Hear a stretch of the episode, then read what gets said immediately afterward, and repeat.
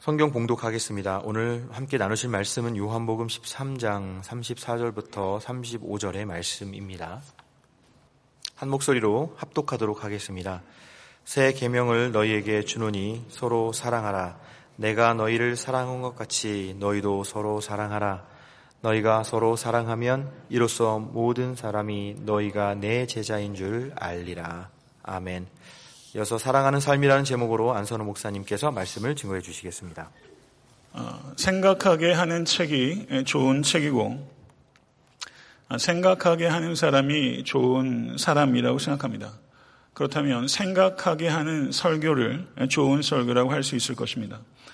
저는 오늘 이 아침에 제가 하는 설교가 삶의 변화로 이어지는 위대한 설교가 되면 얼마나 좋겠습니까마는 적어도 성도님들이 생각의 변화로 이어지는 좋은 설교가 되었으면 하는 간절한 바람으로 오늘 말씀을 증거하고자 합니다. 지미 핸드릭스라는 전설적인 락 기타리스트가 있습니다. 이 사람이 이런 말을 했습니다. 사랑의 힘을 가진 자가 힘을 사랑하는 자를 이길 때 세상은 평화를 맛보게 된다. 이 얼마나 멋진 말입니까? 락 기타리스트가 이런 말을 했어요. 사랑의 힘을 가진 자가 힘을 사랑하는 자를 이길 때 세상은 평화를 맛보게 된다. 성도 여러분, 여러분과 저는 힘을 사랑하는 자입니까? 아니면 사랑의 힘을 가진 자입니까? 이 지미 핸드릭스가 또 이런 멋진 말을 했습니다. 왼손으로 악수합시다. 왼손이 내 심장하고 가까우니까. 확실히 이 지미 핸드릭스는 사랑에 뜨겁게 목말랐던 사람이었습니다. 그러나 그는 우리가 사랑을 배울 수 있는 사람은 결코 아닙니다. 사랑은 이 세상의 철학자나 시인이나 예술인에게서 배울 수 있는 것이 아닙니다. 그들은 사랑의 참된 의미를 알지 못하고 사랑을 설명하고 노래하는 사람에 불과하기 때문입니다. 요한일서 사 장 팔 절은 하나님은 사랑이시니라.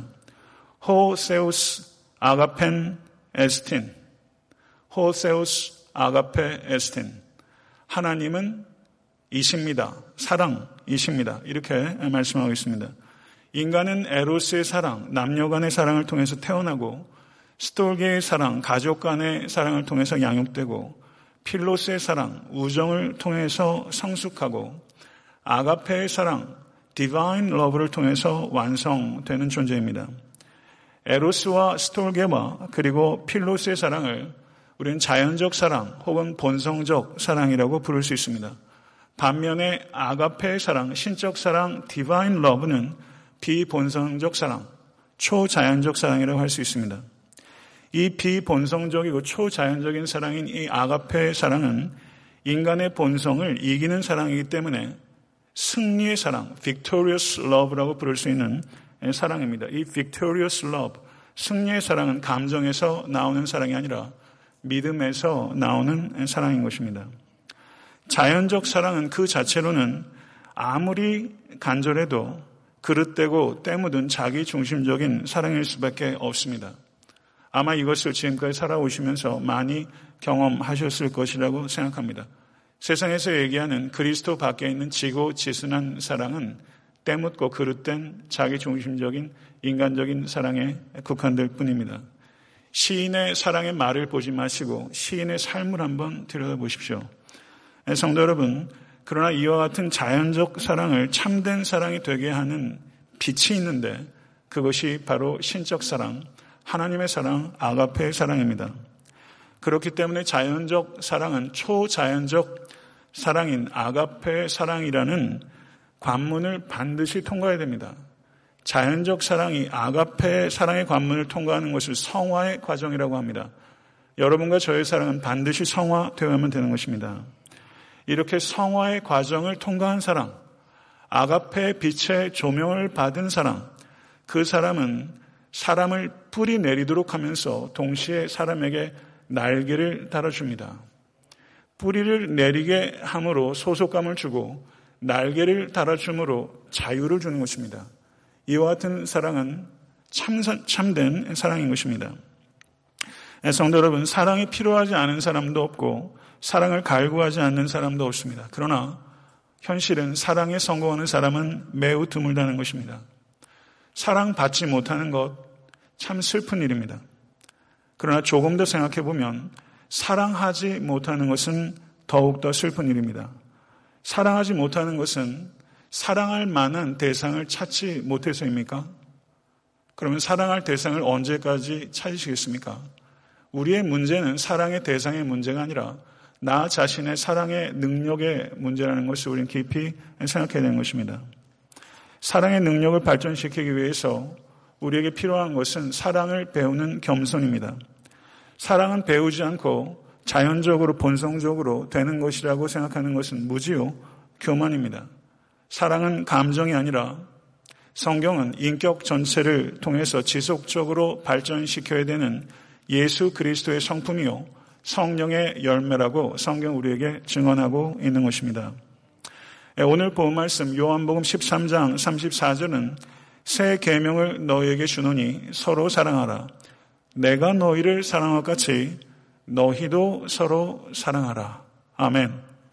성도 여러분, 서로 사랑하라는 명령이 주어지기 전에 서로 사랑하는 것이 가능하기 위해서 선행되어야 되는 조건이 있는데 그것은 그리스도께서 나를 향한 사랑이 어떠한지 우리가 알고 경험하지 못하면 서로 사랑할 수 없습니다. 그리스도의 사랑은 어떠한 사랑입니까? 하나님께서는 우리가 죄인 되었을 때, 우리가 연약하였을 때, 우리가 원수 되었을 때 하나님께서 먼저 나를 사랑해 주셨음을 믿으십니까? 하나님께서는 사랑할 만한 가치라고는 전혀 없는 우리들을 사랑하셨고 우리를 구원하시기 위해서 하나님의 기뻐하시는 보배로우신 예수 그리스도를 십자가 위에서 버리셨습니다. 죽기까지 버리셨습니다. 예수 그리스도의 십자가는 죄에 대한 하나님의 무서운 진노와 죄인에 대한 하나님의 무한한 사랑을 동시에 계시하고 있다는 것을 보실 수 있게 되기를 바랍니다. 그리고 요한복음 십사 장 일 절은 예수님께서 우리 한 사람 한 사람을 사랑하시되 에이스텔러스 끝까지 사랑하신다고 말씀하셨습니다. 이 말씀의 뜻은 예수 그리스도의 사랑은 시간의 한계와 정도의 한계를 뛰어넘는 절대적인 사랑이라는 뜻입니다. 시간과 장소를 불문하고 그 무엇도 그 누구도 우리 주 예수 그리스도 안에 있는 하나님의 사랑에서부터 우리를 결코 끊을 수 없느니라 사도 바울의 선포입니다. 성도 여러분, 십자가의 사랑보다 더 사랑하는 것은 가능하지도 않고 십자가의 사랑보다 더한 사랑은 존재하는 것도 불가능합니다. 성도 여러분, 십자가는 하나님께서 나를 사랑하신다는 충분한 이유이고 어떠한 상황에서든지 우리가 인내하고 승리할 수 있도록 하는 충분한 힘입니다. 이 사랑은 경이로운 사랑이고 미스터리어스한 사랑입니다. 이 경이로운 사랑은 인간의 지식으로는 온전히 이해할 수 없는 초월적인 사랑입니다. 이 사랑의 너비와 길이와 높이와 깊이를 깨달을 수 있게 해달라고 겸손히 기도하십시오. 그리고 이 사랑을 본받을 수 있게 해달라고 성령님께 겸손히 의지하시는 모든 권속 되실 수 있게 되기를 간절히 바랍니다. 요한복음 십이 장 삼십오 절은 너희가 서로 사랑하면 이로써 모든 사람이 너희가 내 제자인 줄 알리라 이렇게 말씀하셨습니다. 성도 여러분, 그리스도의 제자이십니까? 그리스도의 제자란 가장 중요한 증거는 무엇인가? 그것은 그리스도께서 사랑하신 것처럼 사랑하는 것입니다. 제자됨의 표지는 사랑입니다. 신학교를 나온 게 아닙니다. 사랑하는 것이 그리스도의 제자됨 표지입니다. 갈라디아서 오 장 육 절은 그리스도 예수 안에서 할례나 무할례가 효력이 없되 사랑으로서 역사하는 믿음뿐이니라. 사랑으로서 역사하는 믿음. 사랑으로 역사하는 믿음. 사랑으로 표현되지 않는 믿음은 믿음이 아니란 뜻입니다. 사랑의 행위로 증명되지 않는 믿음은 거짓 믿음이고 사랑의 행위로 증명되지 않는 거짓 믿음으로는 구원받지 못합니다. 그리스도의 사랑의 대상이 그리스도인의 사랑의 대상이 되어야 하는 것입니다. 이것 받아들이시겠습니까? 그리스도의 사랑의 대상이 그리스도인, 나의 사랑의 대상이 되어야 하는 것입니다. 우리가 십자가를 바라보는 것이 선행된다면 십자가를 통해서 바라보는 것이 뒤에 따라와야 하는 것입니다. 오늘 설교의 제목은 사랑하는 삶이고 저는 오늘 설교의 부제를 저를 한번 따라해 보시겠습니까? 십자가를 통해 바라보기. 십자가를 바라보고 그 다음에 십자가를 통해서 바라보는 것이 뒤에 따라오는 것이죠. 그렇다면 우리가 십자가를 통해서 바라봐야 될 첫 번째 사랑의 대상은 누구인가? 자기 자신입니다. 십자가는 하나님께서 나를 받아주셨다는 것을 의미하는 것입니다. 그러나 하나님께서 나를 받아주신 것이 내가 했거나 혹은 내가 하게 될 행위 때문이 아니라 오직 십자가에 나타난 예수 그리스도의 행위로 인해서 값없이 하나님께서 여러분과 저를 받아주셨다는 것을 의미하는 것입니다. 여러분과 저는 가치 있는 존재입니다. 그러나 그리스도인들이 갖게 된 이 가치는 우리의 노력에 의해서 쟁취된 것이 아니라 예수 그리스도의 십자가의 순종으로 말미암아 성취된 것입니다. 여러분과 저의 죄값을 치르기 위해서 예수 그리스도께서 피값을 치르셨습니다. 이 피값을 치르신 결과로 우리들은 택하신 족속이 되었고 왕같은 제사장들이요 거룩한 나라요 그의 소유가 된 백성이 된 것입니다. 할렐루야, 믿으십니까? 마가복음 오 장을 보게 되면 거라사 군대 귀신 들린 사람이 등장합니다.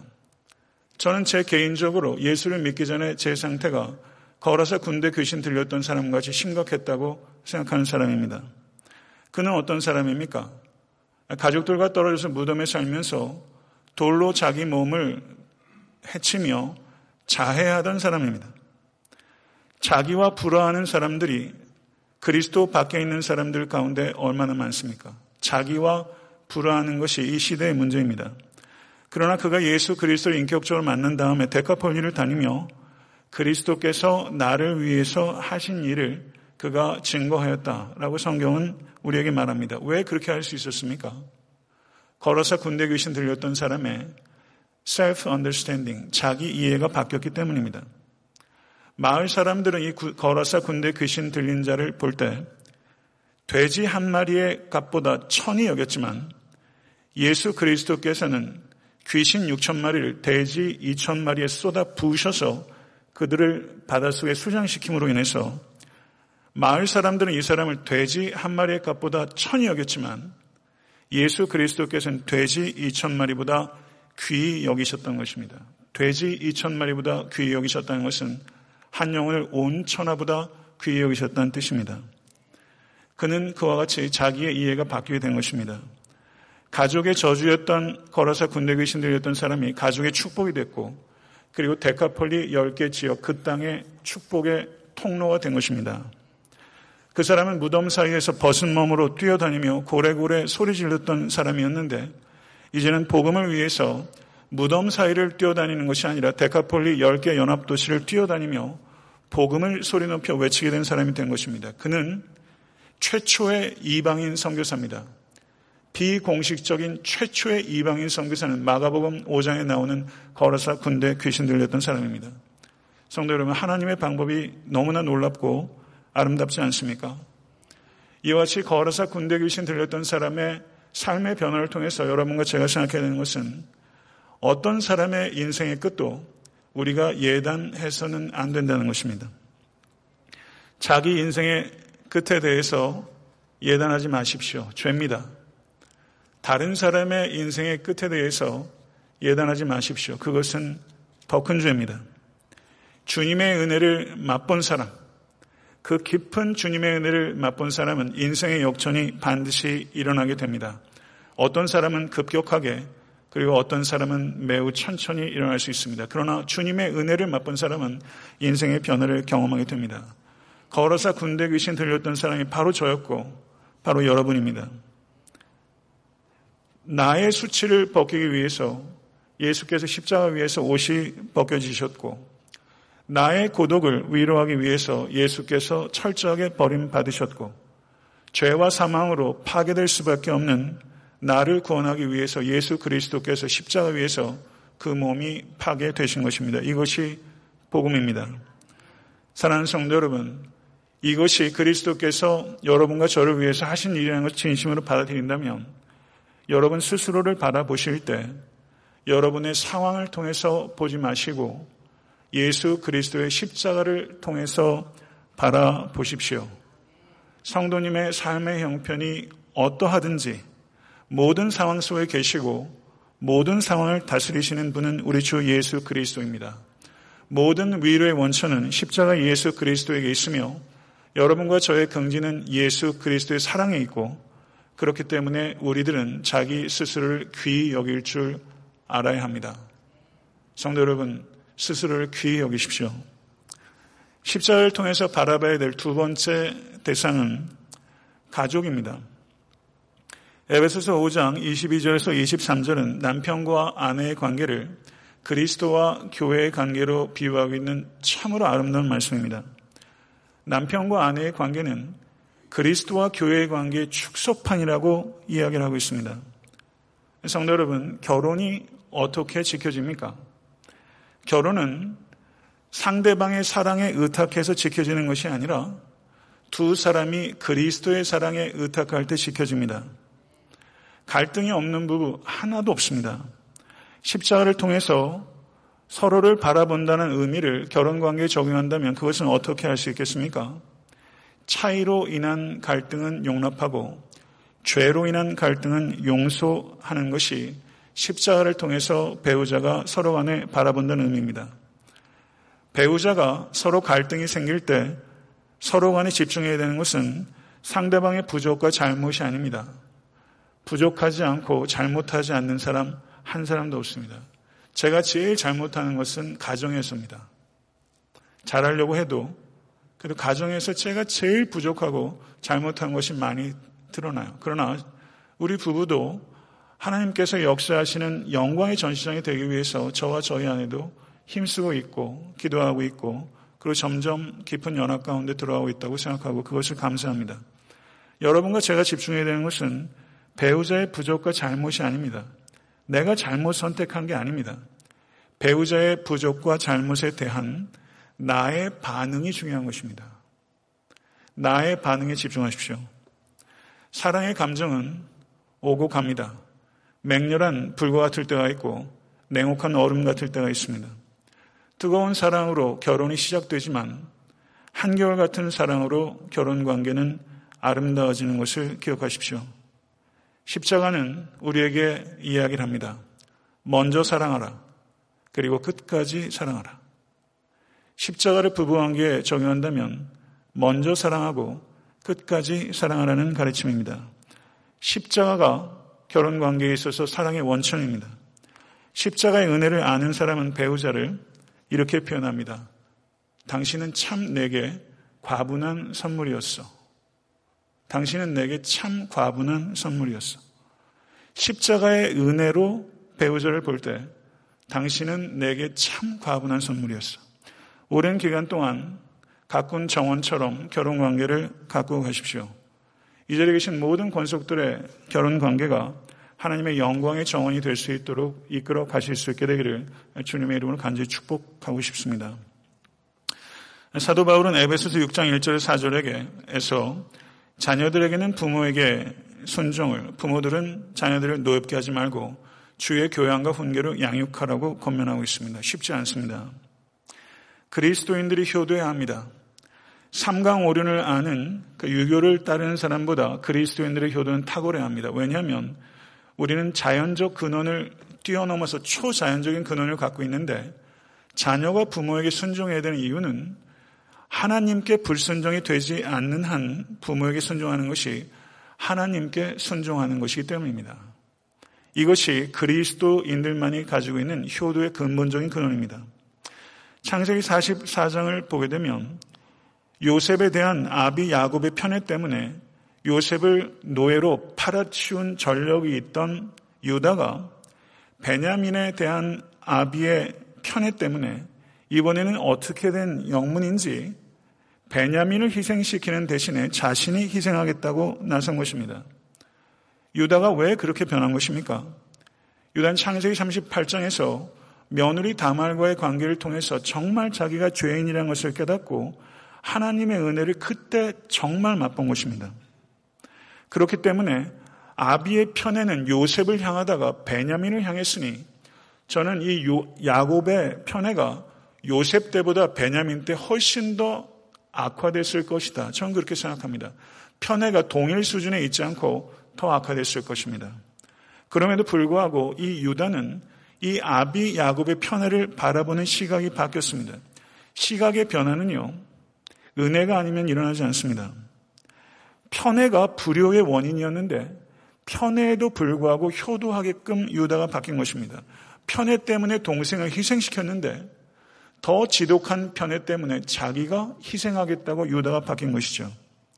성도 여러분, 우리는 십자가를 믿는 사람이고 십자가를 붙잡는 사람입니다. 우리는 십자가를 통해서 사랑이 어떠한지를 깨닫게 된 사람입니다. 이 세상의 근원을 하고 있는 사랑과는 전혀 다른 별개의 사랑, 외계에서 온 사랑 같은 이 사랑을 여러분과 저는 알게 됐고 깨닫게 된 사람입니다. 십자가의 사랑은 극치적인 사랑입니다.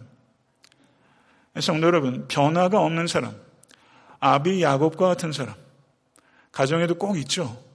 정말 변화가 안 되는 사람, 정말 변화가 안 되는 사람, 교회에도 있을 수 있고, 혹시 그게 우리 자신일 수 있지 않다고 생각합니까? 저는 그게 저일 수 있다고 생각해요. 변화되지 않는 사람을 향해서 변함없는 십자가의 사랑으로 대할 때 하나님께서 영광 받으십니다. 여러분, 그렇게 하실 수 있으시겠습니까? 변화되지 않는 사람을 향해서 변함없는 십자가의 사랑으로 대할 때 그게 하나님께서 기뻐하시는 열매일 수 있다고 생각하지 않습니까? 그리고 그 일들을 통해서 이 아비 야곱이 그 뒤에 어떻게 생각이 바뀌었을까? 성경은 기록하고 있지 않지만 이 유다의 자기 희생을 통해서 이 아비 야곱의 편애가 저는 적어도 균열이 갔을 것이다. 저는 그렇게 생각하고요.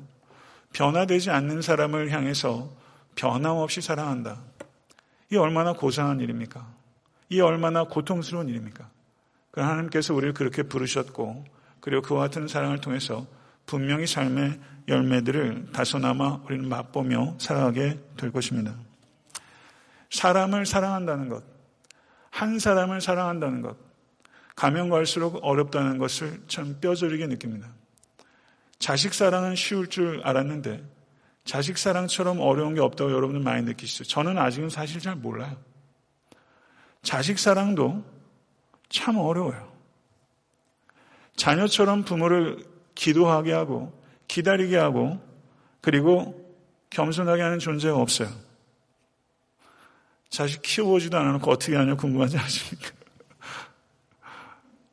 저는 준비하고 있습니다. 그러나 자녀는 아무리 소중해도 내 새끼가 아니라 하나님 새끼입니다.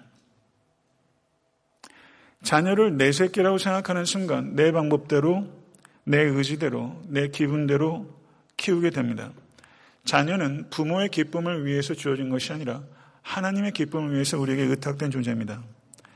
자녀를 양육할 때, 자녀에게 말하고 행할 때 하늘의 아버지께서 우리를 대하시는 방식이 내가 자녀를 대하는 방식에 투영될 수 있어야 한다는 의식을 가지고 자녀들을 가르치십시오.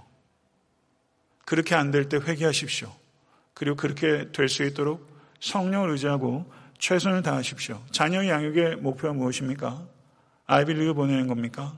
좋은 직장 갖게 하는 것입니까? 좋은 가문과 결혼시키는 겁니까? 성도 여러분, 있으면 다 좋죠.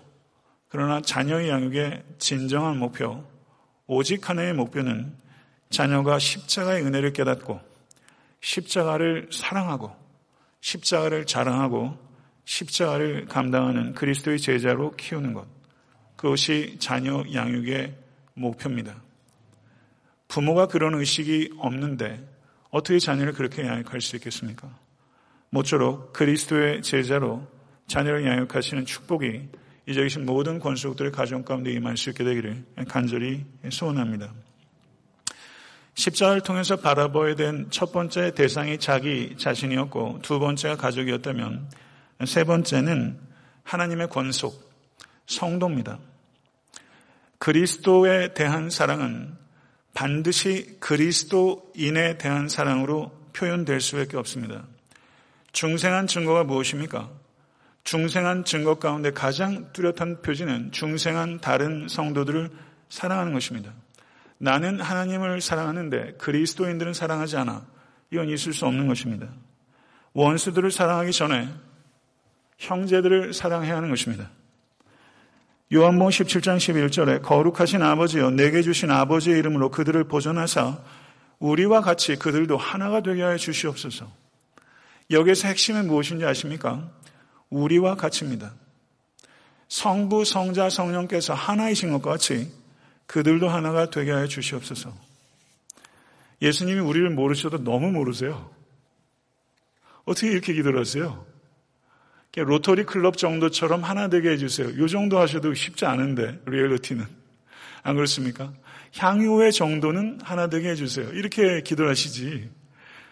정말 우리 예수님 리얼리티가 너무 없으세요. 성부, 성자, 성령께서 하나이신 것과 같이 여러분과 저가 애타한테 섬기는 교회가 이 땅의 교회가 하나가 되게 하여 주시옵소서. 언제 이렇게 기도했어요? 요한복음 십칠 장에서. 언제 잡혀가셨어요? 요한복음 십팔 장에서. 예수님의 유언이에요. 우리가 하나 되게 해달라. 부모가 임종하면서 자식들 쭉 불러 모읍니다. 불화하는 자녀들에게 내가 하나 소원했다. 너희도 화목해라. 이게 부모 마음이잖아요. 요한복음 십팔 장에서 이제 십자가 지시로 잡혀가시 직전에 주님께서 성부, 성자, 성령께서 하나이신 것과 같이 너희가 하나가 되게 하여 주시옵소서.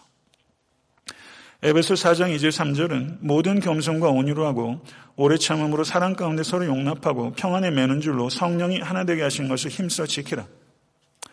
하나됨은 사역의 수단이 아니라 사역의 목표입니다. 하나됨을 지키는 것 자체가 사탄에게 거두는 승리요 하나됨을 잃어버리면 하나님께 영광을 돌릴 수 있는 길은 없어지는 것입니다. 하나됨을 잃어버리면 다 잃어버리는 것입니다. 교회는 오직 믿음으로 말미암아 의롭다 여김을 받은 이들의 공동체입니다. 이 믿음을 가진 성도는 자신이 자격 없이 용서받은 죄인이라는 것을 기억합니다. 선발된 것이 아니라 선택됐다는 것을 기억하면 분열할 수 없습니다. 저는 애타한테 섬기는 교회가 사랑이 없이 사람만 많아지는 교회가 되는 것을 경계합니다. 그것처럼 위험한 것은 없기 때문입니다. 이스라엘 지파들을 상징하는 보석들이 있습니다. 이번에 성지 순례 갔을 때도 실로에 가니까 이스라엘 열두 지파를 상징하는 보석 색깔들이 쫙 이렇게 게시가 되어 있더라고요. 우리가 언제 가족이 됩니까? 서로를 보석처럼 대할 때 가족이 됩니다. 존경하는 사람 만나기 쉽습니까? 존경할 만한 목사 만나는 거 쉬우세요? 제가 존경할 만한 목사입니까? 저는 아직 미흡하다고 생각합니다. 존경할 만한 사람 찾는 것 어려운 일입니다. 그러나 저는 여러분께 호소하고 싶습니다. 존경이 어렵다면 최소한 존중하십시오. 그리고 존경받을 만한 사람 찾지 마시고 존경받을 만한 사람 되십시오. 그래서 여러분들을 통해서 존경할 만한 사람 찾으실 수 있도록 하십시오. 정말 존경할 만한 집사님을 애타한테 섬기는 교회에서 만났어. 정말 존경할 만한 목자가 애타한테 섬기는 교회 있어. 우리 교회, 우리 목자가 그래. 우리 교회 목사님들 정말 존경할 만한 목사님이야. 약하고 악한 부분이 있지만 그래도 존경할 만한 구석이 있어. 이래야 되지 않겠어요? 사랑은 무례하지 않으며 사랑은 무례하지 않으며 무례할 때가 참 많습니다. 저는 제가 목회하면서 성도님들께 무례한 경우들이 저는 있다고 생각합니다. 우리가 사람에 대해서 무례하다고 했을 때 어떤 게 무례한 겁니까? 부분을 보면서 전체인 것처럼 생각하는 것 무례입니다. 그 사람의 현재만 보고 그 사람의 미래까지 예단하는 것 무례한 것입니다. 사람의 끝은 예단하는 게 아닙니다. 사람의 끝은 하나님만이 아십니다. 그리고 하나님의 은혜를 받으면 변화되지 않을 사람 없습니다. 나의 나 된 것은 다 하나님의 은혜라. 저는 정말 탁월한 목사가 되고 싶은 생각보다는 그냥 제가 목사인 게 너무 감사한 거 있죠. 전 제가 목사인 게 너무 감사해요. 이게 다 하나님의 은혜예요. 제 노력으로 된 것도 아니고요. 하나님의 은혜로 목사인 거고 목사다워져가는 것이죠. 하나님의 은혜가 임하면 변하지 않고는 백일재간이 없습니다. 하나님의 은혜가 사람을 변화시킵니다. 사람의 끝에 대해서 예단하지 마십시다. 저에게도 그런 본성이 강해요. 그렇지만 예단하지 말고 하나님의 은혜가 그 영혼 가운데 임할 것을 위해서 기도하시는 여러분과 제가 될 수 있게 되기를 간절히 바랍니다. 십자가를 통해서 바라보아야 될 네 번째 마지막 대상은 이웃입니다. 그리스도인들이 교회 안에 성도들을 사랑하는 것은 교회 밖의 성도들을 사랑하기 위한 연습입니다. 내 이웃을 내 자신같이 사랑하라. 너의 원수를 사랑하며 너희를 핍박하는 자를 위하여 기도하라.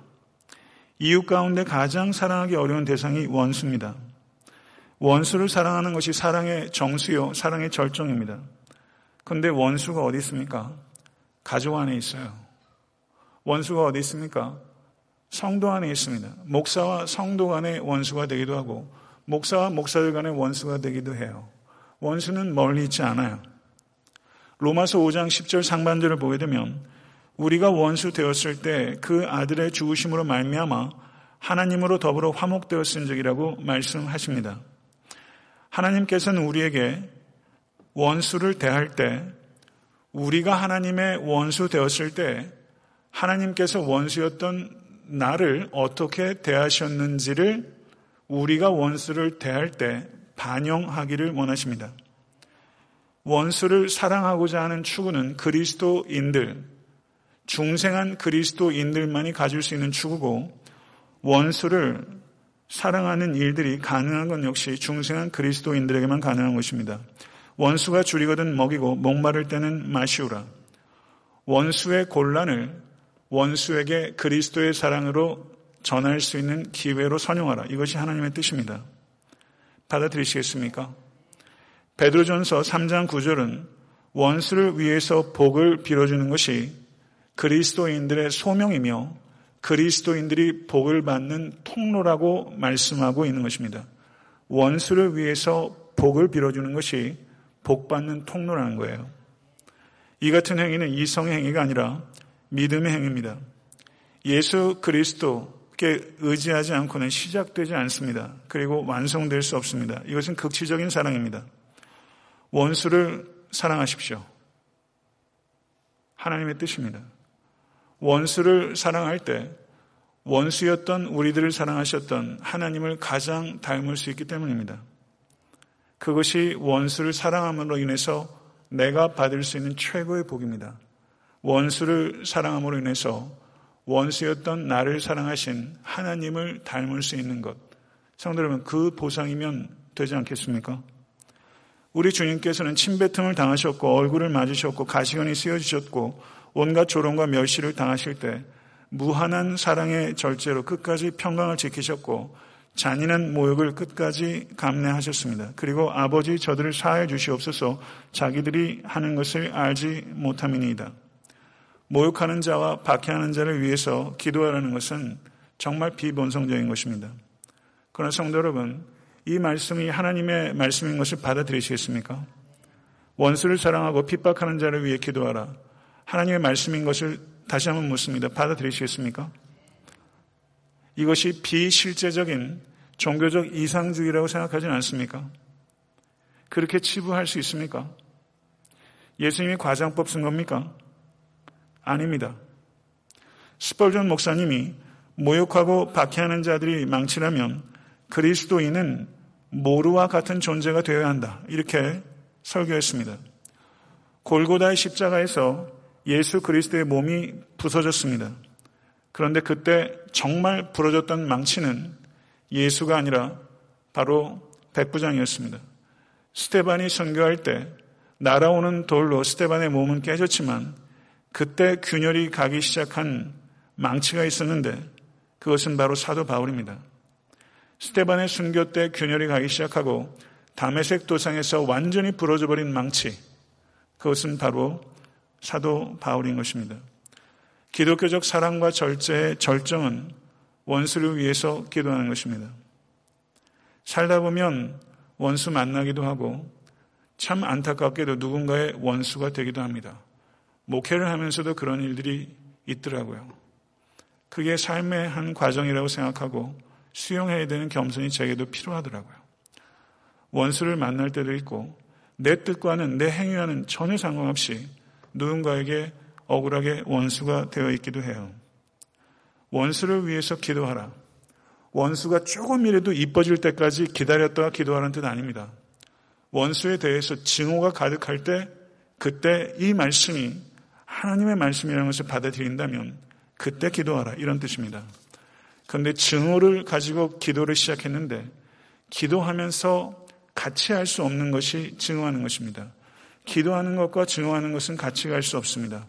싸우면서 증오가 연민으로 바뀌게 됩니다. 그리고 그 일들을 나에게 행했던 그 원수의 배후에 있던 사건 배후에 있는 사탄이 보이기 시작하면서 이 사람 역시 사탄에 휘둘리고 있는 불쌍한 영혼이라는 것을 어느 순간 보게 되면서 그 영혼이 참으로 불쌍하다고 느껴지게 되니 이거 참 신기한 노릇 아닙니까? 예수 그리스도의 십자가 때문에 가능한 일이죠. 증오에 쓴 뿌리가 뽑히진 않습니다. 기도한다고 곧바로 이런 일이 벌어지나요? 증오에 쓴 뿌리가 뽑히진 않아요. 아무리 기도하면서 이걸 빼려고 하는데 잘 뽑히진 않아요.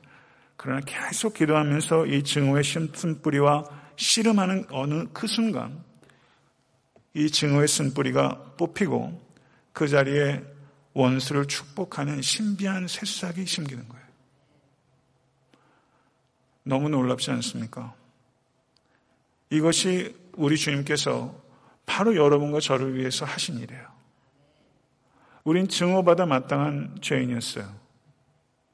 그러나 이걸 뽑아주시고 그리고 우리를 사랑하시고 그래서 우리 역시 증오의 쓴 뿌리를 뽑아내고 그 영혼을 위해서 기도하면서 증오가 연민으로 바뀌고 그리고 연민이 사랑으로 바뀌어서 증오의 그 쓴 뿌리 대신에 신비한 사랑의 새싹을 가꾸면서 살아라. 이게 주님의 뜻이죠.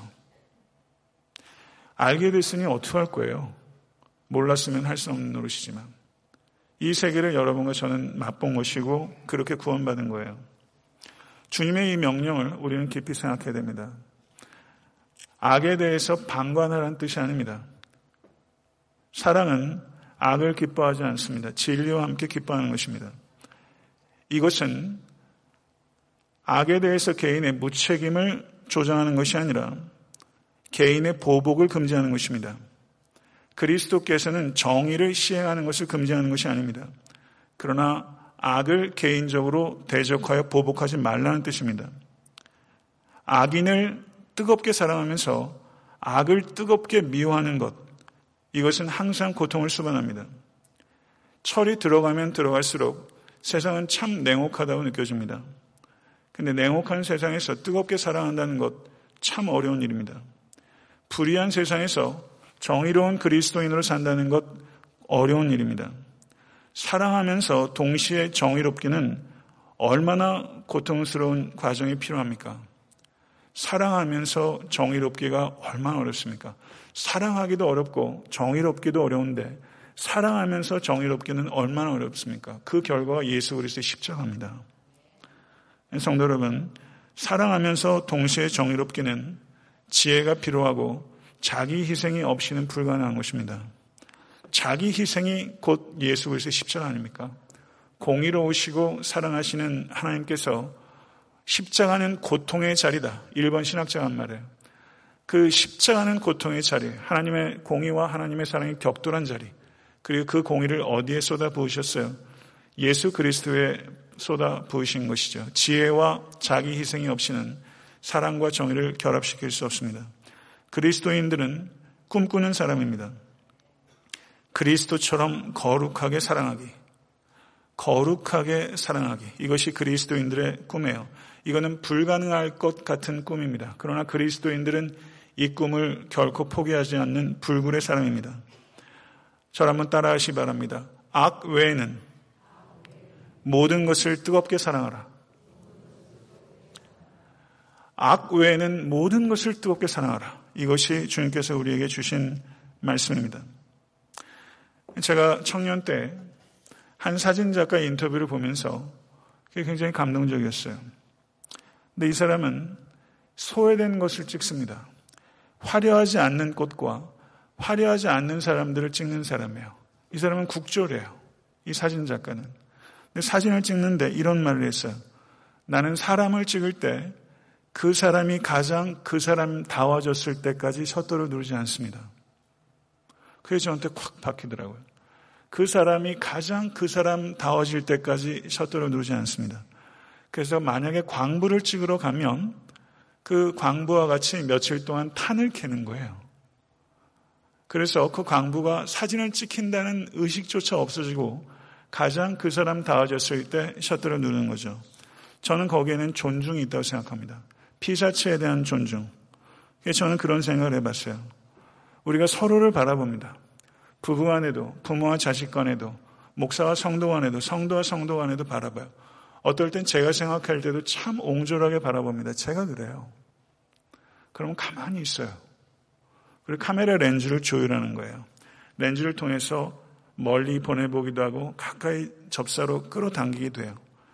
카메라 렌즈를 통해서 서로를 예의 바르고 진지하게 그 사람이 가장 그 사람이 다워질 수 있도록 초점을 맞추려고 한다면, 우리가 사진 한 컷을 찍어도 그 사람이 가장 그 사람 다워질 때까지 기다리는 게 사진 작가의 철학인데, 우리가 예수 그리스도의 십자가를 통해서 사람과 사물과 우주와 역사를 보는 사람이라는 사람들이 하나님의 형상을 가지고 있고 예수 그리스도께서 대신 죽으신 형제 자매와 내 남편과 내 아내를 보면서 사진 작가가 렌즈 조율하는 정도의 인내와 기다림도 없이 사람을 바라본다.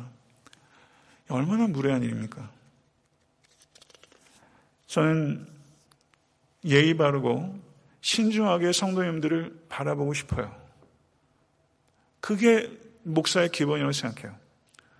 여러분, 카메라 렌즈처럼 여러분 끌어당기고 조금 밀어주면서 샷다를 누르는 것을 신중하게 고르십시오. 여러분과 저의 카메라 렌즈는 십자가예요. 십자가를 통해서 보는 거예요. 말씀을 맺겠습니다. 도스토옙스키는 그리스도인입니다. 도스토옙스키가 어떤 말을 했냐면요, 사람을 사랑한다는 것은 그 사람을 하나님께서 의도하신 모습으로 바라보는 것이다.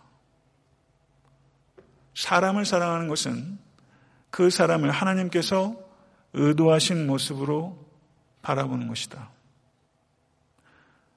아직 사랑할 힘은 남아 있습니다. 아직 세상은 변화할 수 있습니다. 이것을 믿으실 수 있는 여러분과 제가 될 수 있게 되기를 간절히 바랍니다. 주신 말씀 생각하면서 기도하겠습니다. 존귀하신 주님, 하나님은 사랑이십니다. 온갖 세상에 거짓되고 그릇되고 때묻은 사랑에 오염되어 있던 저희들을 구원하여 주시옵소서. 예수 그리스도의 십자가의 사랑이 사랑의 표준이요 사랑의 통로인 것을 믿습니다.